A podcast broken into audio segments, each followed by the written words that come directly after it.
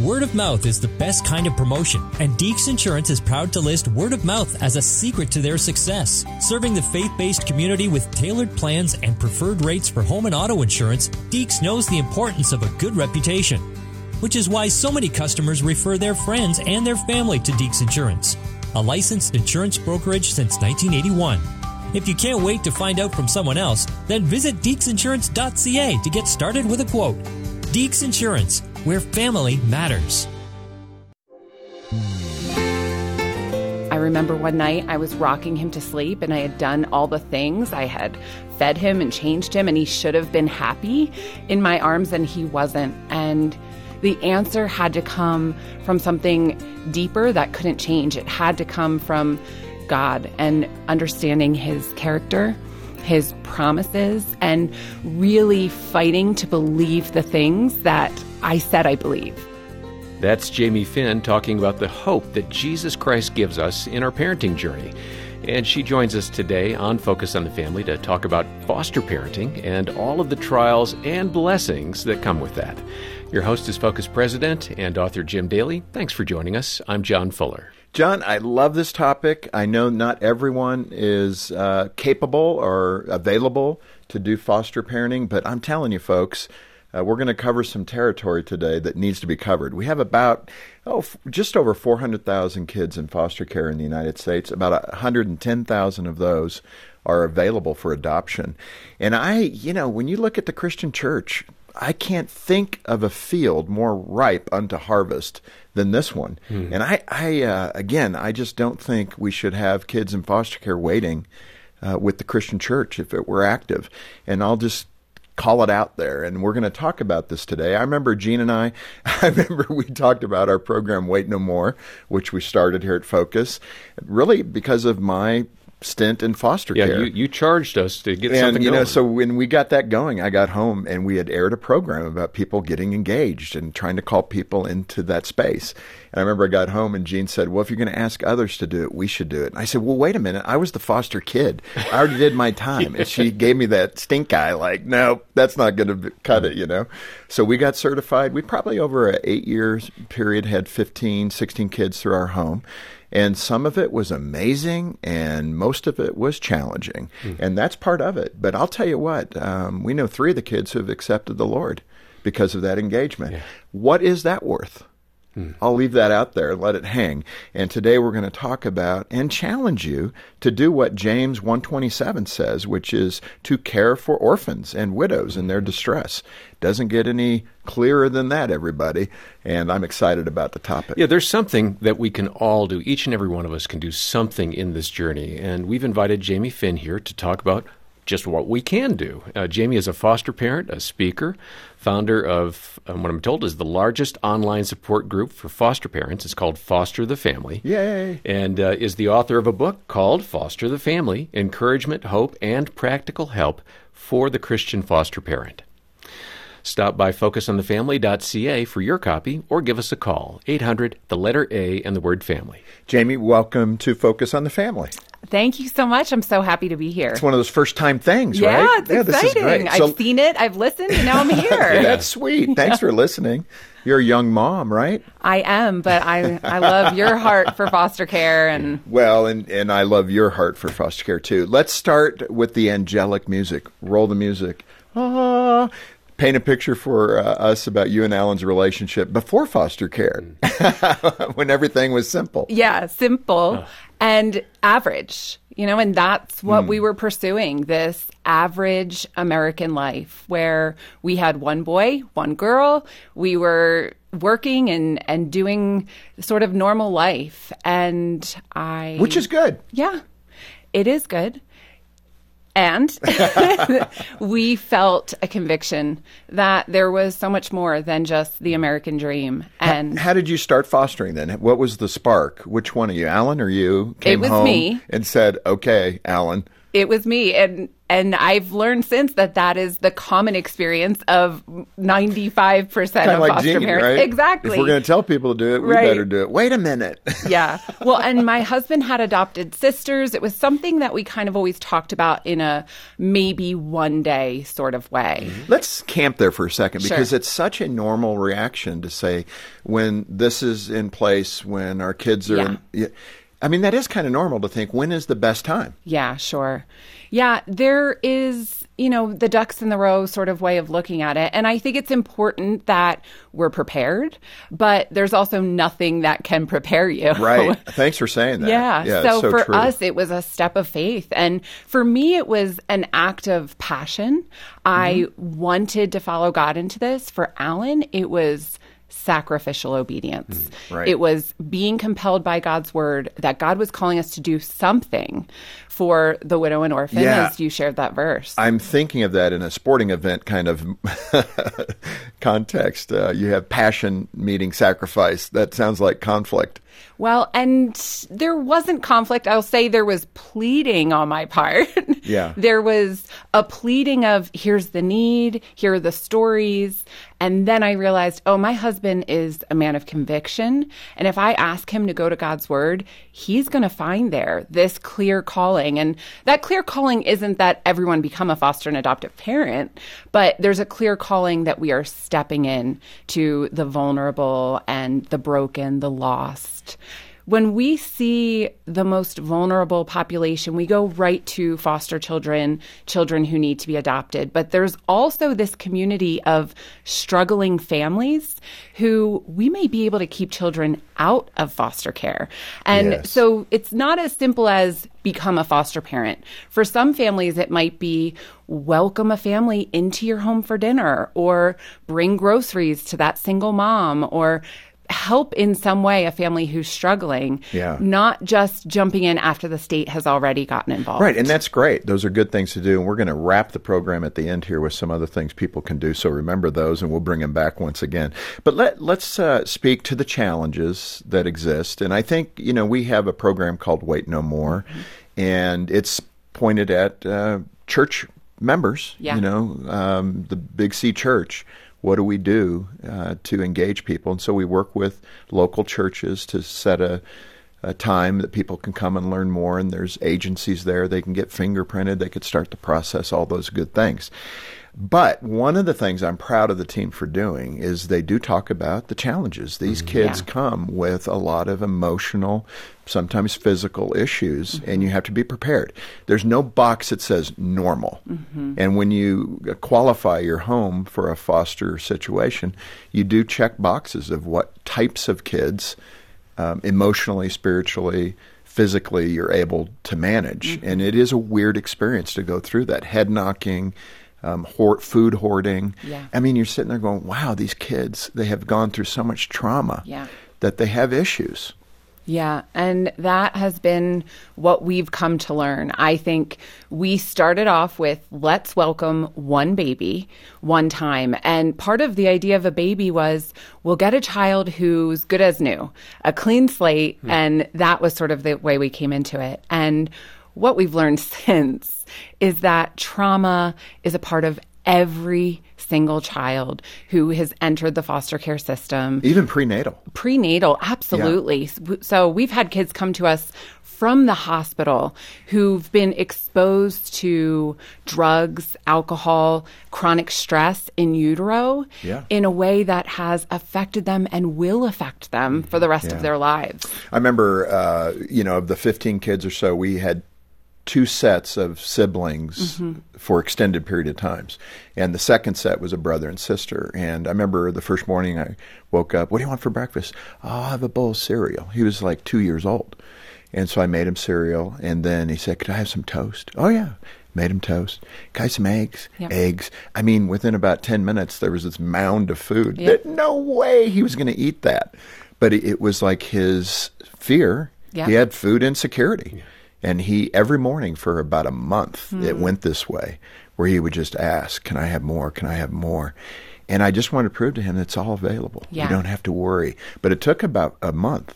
Well, and you could have said that over and over. Oh. There's enough food for Oh. you ever. It's not logic. But his brain and Yeah. body needed to learn that Yeah. food would show up. So that's part of it. Um, you were challenged by a commencement speech involving, I think, a dollar.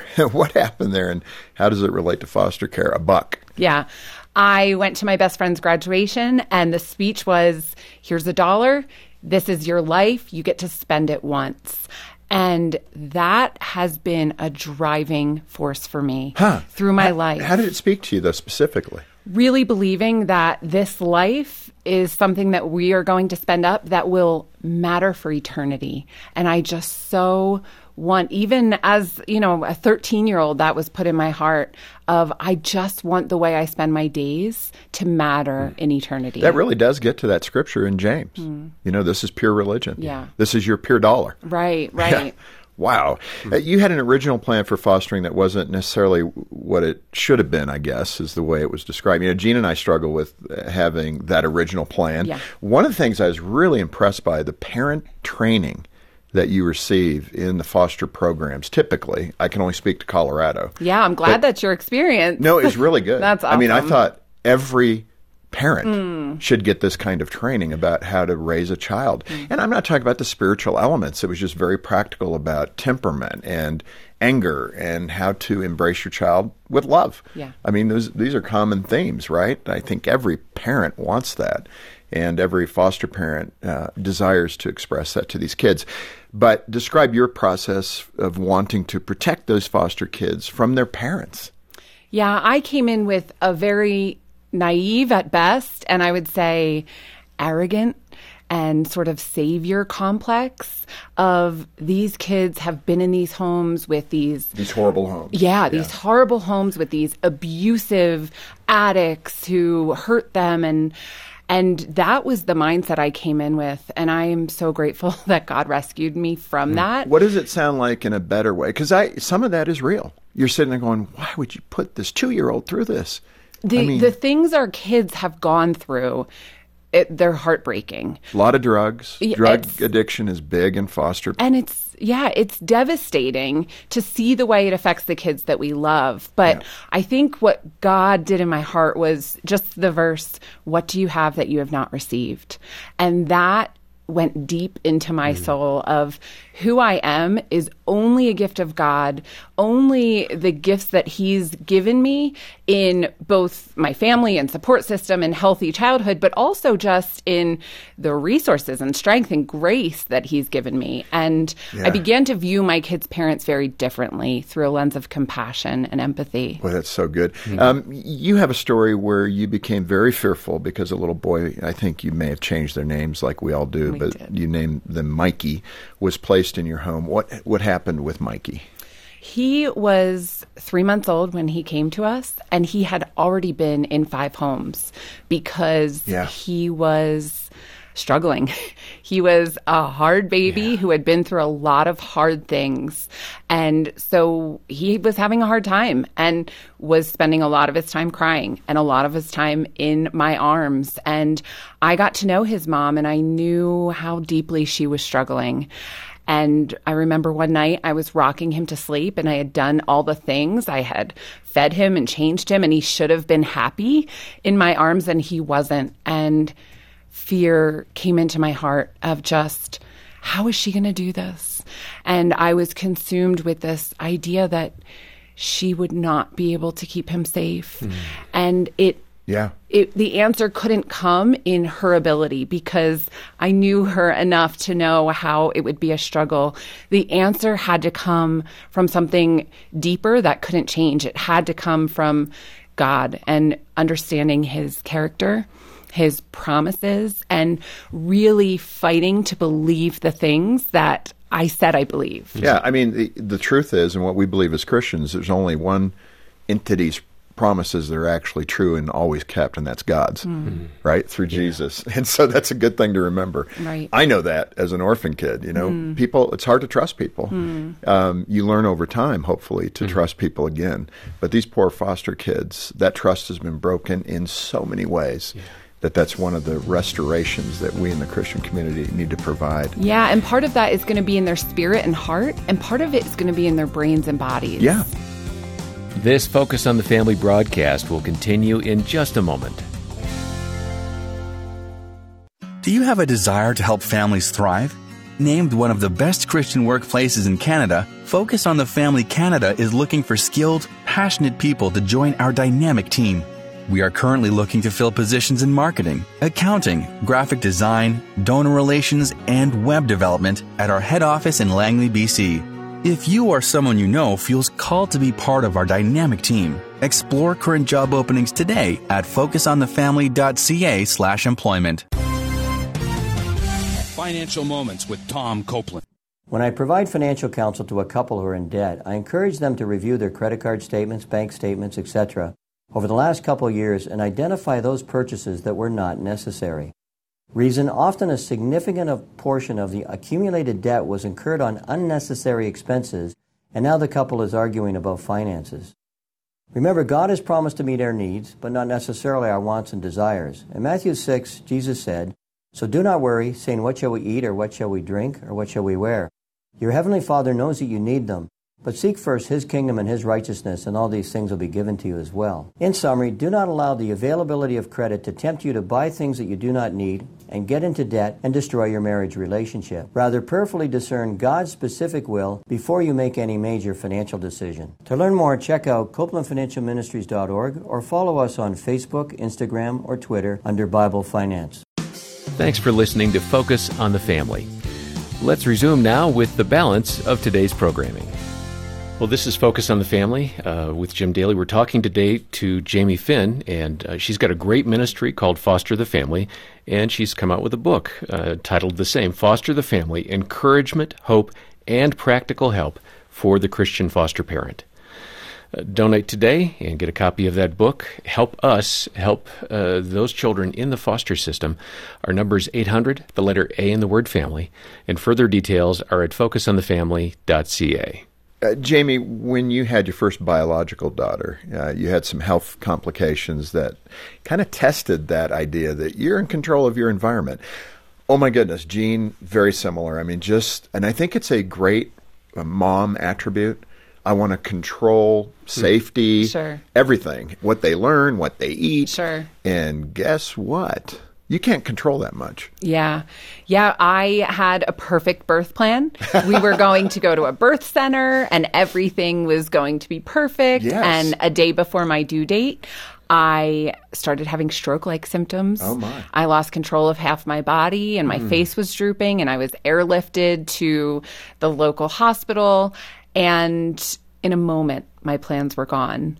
And it was my trial Oh, my. by fire, my welcoming to motherhood that I wasn't going to be able to control anything. Wow. And then we became foster parents Right. and really learned that we are not in control of anything. It does, it can knock, let me say it this way it'll knock sense into you. Yeah. If that makes sense. Yeah. You know, you think, all of us as parents think we can kind of control right. things. No parent is in No, control. No, and that, you know the Lord chose to give us free will, and it definitely comes out in those you know, little children. Sure. At one point, you uh, came to a breaking point, is what you wrote in the book, because a little girl you wanted to adopt was pulled away right at the last minute. I would say, you know, again in that context, when you're looking to adopt out of foster care, you got to buttress your heart because there's a lot of bumpy roads.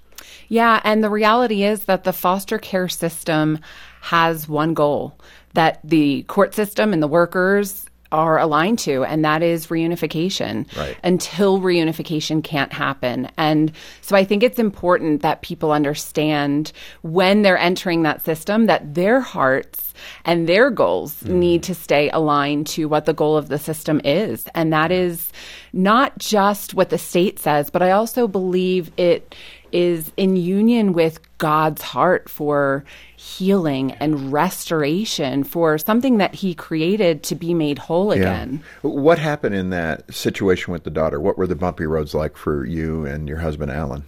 So we said goodbye to our daughter after two and a half years. So you had her two and a half years. So that's part of the bumpiness. Mm-hmm. Yeah. How old was she at that point? She came to us at three months old. Wow, okay. And she had spent her whole little life with us. Yeah. And to say that it was heartbreaking and traumatic is an so you planned on adopting her, and some paperwork went crazy. I mean, it's this is ridiculous. When I heard the story, I was like, "What?" Yeah, well, what happened was COVID. And so Okay. the everyone got extra time and I will be honest, at first I thought, well, this just stole our daughter from us and ruined our lives. And by God's grace, he changed my perspective to this gave her mom enough time to finally get clean and Okay, so she was she went back with her bio mom. She did. Wow, she that's went a back great to her thing. biological mother. Yeah. And it was 18 months of her mom struggling and they changed the goal to adoption and then we were we were happy to go there, but the goal changed when her mom's health and ability changed. And it was a test of what do we really believe about the family? Not just about trusting god but about his design for the family and his commitment to restoration and healing. And she's with her mother and they're great. Yeah, and that's a good outcome. Sometimes there's chaos in that reunification too. We had that experience mm-hmm. With two kids who went back with the parents, and the mom overdosed. and the grandparents weren't in a position to do anything. They called the dad, who's in rehab, Yeah. who then calls us and says, "Can you take the kids?" And we're like, "Definitely, we'll take them back." But what happened? And you know that happens too. It does. Um, and it, she just could not beat the drug addiction, and finally, it took her life. Yeah. And you know that is just really sad. Um, describe the idea. I mean, this is really interesting, and it's a great metaphor where your your husband Alan was laying next to a bed, looking under the bed. You walked in the room. What was going on? Yeah, that? I walked into our foster child's room and I saw him reaching under the bed and I was like, "Do you need something? What's going on?" I realized he was reaching under the bed holding the hand of one of our foster children and hmm. she had a tendency to when she was afraid Go hide. Yeah. and we would find her in cabinets and in corners and under the bed and it was a picture for me of my fix-itness my mm-hmm. let me come in and make this right let's talk about it and my husband's bent towards just being with her just being mm-hmm. present and empathetic and letting her know that he was going to be there with her and Yeah. it just created a beautiful image for me of what it looks like to you know we say weep with those who weep but lie under the bed with those who lie under the bed You know, one of the being in foster care when I mm. was nine and ten, I can, you know, those memories are scorched into my mind. It wasn't a great experience. Mm. It wasn't a real healthy, functional mm. family that I was with, and I don't want to go into all of that. But the point I wanted to make is a child's heart, their emotional lips are so parched hmm. that just those little actions of your husband tears me up just reaching in mm. under the bed. Mm-hmm. That's something that girl will remember forever. Mm-hmm. Just and i think you know we don't even understand. It's a little action that in a healthy context yeah maybe the kids Sure. won't remember that because there's so many other good things Sure. that they're going to know. But speaking to the child calmly running your fingers through their hair gently Mm-hmm. assuring them that they're loved mm-hmm. those are all things with parched souls Mm. that make such a difference Mm-hmm. and that's what's so beautiful Yeah, it's it's really also a picture for me of God's heart for these kids. Watching my husband with his foster children just reminds me of God's heart for them and it's beautiful to be able to watch that. and probably it reinforces why you married him Well, yeah, and it's it's Way to go, especially Alan. right. It's encouraging for me because he didn't want to do this. Yeah. You know, you ask him when he wanted to become a foster parent, he says never. But he did it out of obedience and God has has shaped him into this compassionate man. Yeah. Jamie, we said at the beginning we wanted to come back to practical things people can do. Let's end there. Yeah. Um, you know, obviously getting engaged in the foster program in your state, it's a process. You got to get your home qualified. They come and inspect it. And each state is slightly different. And it feels intrusive. But keeping your eye on the big prize of being engaged at that level uh, is what it's all about. It's for the kids. And even with all the state requirements and you know policies and regulations, just plow through it. Honor those in authority over you and get in there and start doing the work God's called you to do. Now, there's other things families can do. What have you learned that really benefits a foster family or a foster adoption family? Yeah. Well, you shared Wait No More's initiative. There are there are ways like that where we can take the resources that we've been given and share them with others. And money is one of our resources. Another one of our resources is our time, our energy, our relationships. And as a foster parent, one of the most meaningful things to me has been people who are willing to be in the trenches with us, who are willing to listen to the the stress and the heartache mm-hmm. and speak truth in God's word to us when we're struggling to trust him. So that has been meaningful just friendships, but then also the ways that people come and serve us, the ways that people will bring meals or take out one of our kids or, you know, bring a, a child to the babysitter or something like that. Those practical ways of we are sort of on the front lines of this, and the right. people in our lives have said, we want to support you as you as this is your mission, our mission is to stand with you yeah, and, and support you. So, so good. Uh, some of the research that we've seen is if you have five families that come around a foster family or a foster adoption family, that can just help them do the grocery shopping once in a while, maybe do the laundry for them, come yeah. over do the yard work, maybe clean up the house, uh, whatever you can do to support. If you've got five families in your corner, it actually becomes a very successful mm-hmm. situation. So that's another thing to do. I'd encourage churches and don't go to the pastor and say, Pastor, can you do this? Do it yourself yeah. within the church. Don't ask him to do it, mm. but just volunteer to lead a foster adoption support group that your church can lean on. I'm so proud of the church here in Colorado Springs, a New Life Church. Brady Boyd, we had lunch. I said, "Here's what I'm thinking." He said, "Man, we'll adopt. I bet we'll adopt a hundred kids out of foster care if we do this," and we did, and they adopted more than a hundred. Wow. Mm. Think of that! And then they put a program in yeah. where he talked about all of them becoming cousins. These are our cousins. We uh-huh. need to take care of them, and you know, he just did it in such a great way. Every church can do that. Mm-hmm. And again, when you look at that uh, opportunity for us to get engaged, um, man, it's, it's a field ripe unto harvest. Mm-hmm. And I would just encourage people to do that. Uh, Jamie, thank you for this wonderful book, Foster the Family. What a great call. I'm in your corner. Thank Let us know you. what we could do for you. Thank you. And I would really want to turn to the listener, the viewer, to encourage you to look at this. Go to the website, fosterthefamilybook.com, and get more of the ideas. Even better, order the book through Focus on the Family, and uh, all those proceeds we can put right back into ministry. Uh, Jamie, again, thank you for your example of how to reach into the chaos, you and Alan, mm-hmm. and create diamonds in these children. Thank you so much. Thank you. Thanks for having me. Yeah, and any gift you can make today will be greatly appreciated. And as Jim said, we'll put that to work right away. Our number is 800, the letter A in the word family, and further details are at focusonthefamily.ca. Um, when you get in touch, uh, please make sure to ask about Waiting to Belong. That's our program here in Canada to come alongside and help foster kids and those foster families. Again, our number 800, the letter A, and the word family. Uh, Jamie, thank you for your heart, you and Alan, for what you are showing others to do and what's possible. I so appreciate it. Thank you. Thank you. Thanks for having me. Mm-hmm. And thank you for joining us today. Plan to be with us next time. We'll hear from Dave and Ashley Willis about having a stronger, healthier marriage. I kind of tried to just handle this by myself, which I do not recommend for a while because I, I believe the lie too that it was just my problem. But in marriage, I want to make it very clear it's never his problem or her problem. Every problem and every struggle is our problem, our struggle. That is good. On behalf of Jim Daly and the entire team, thanks for joining us today for Focus on the Family. I'm John Fuller, inviting you back as we once more help you and your family thrive in Christ.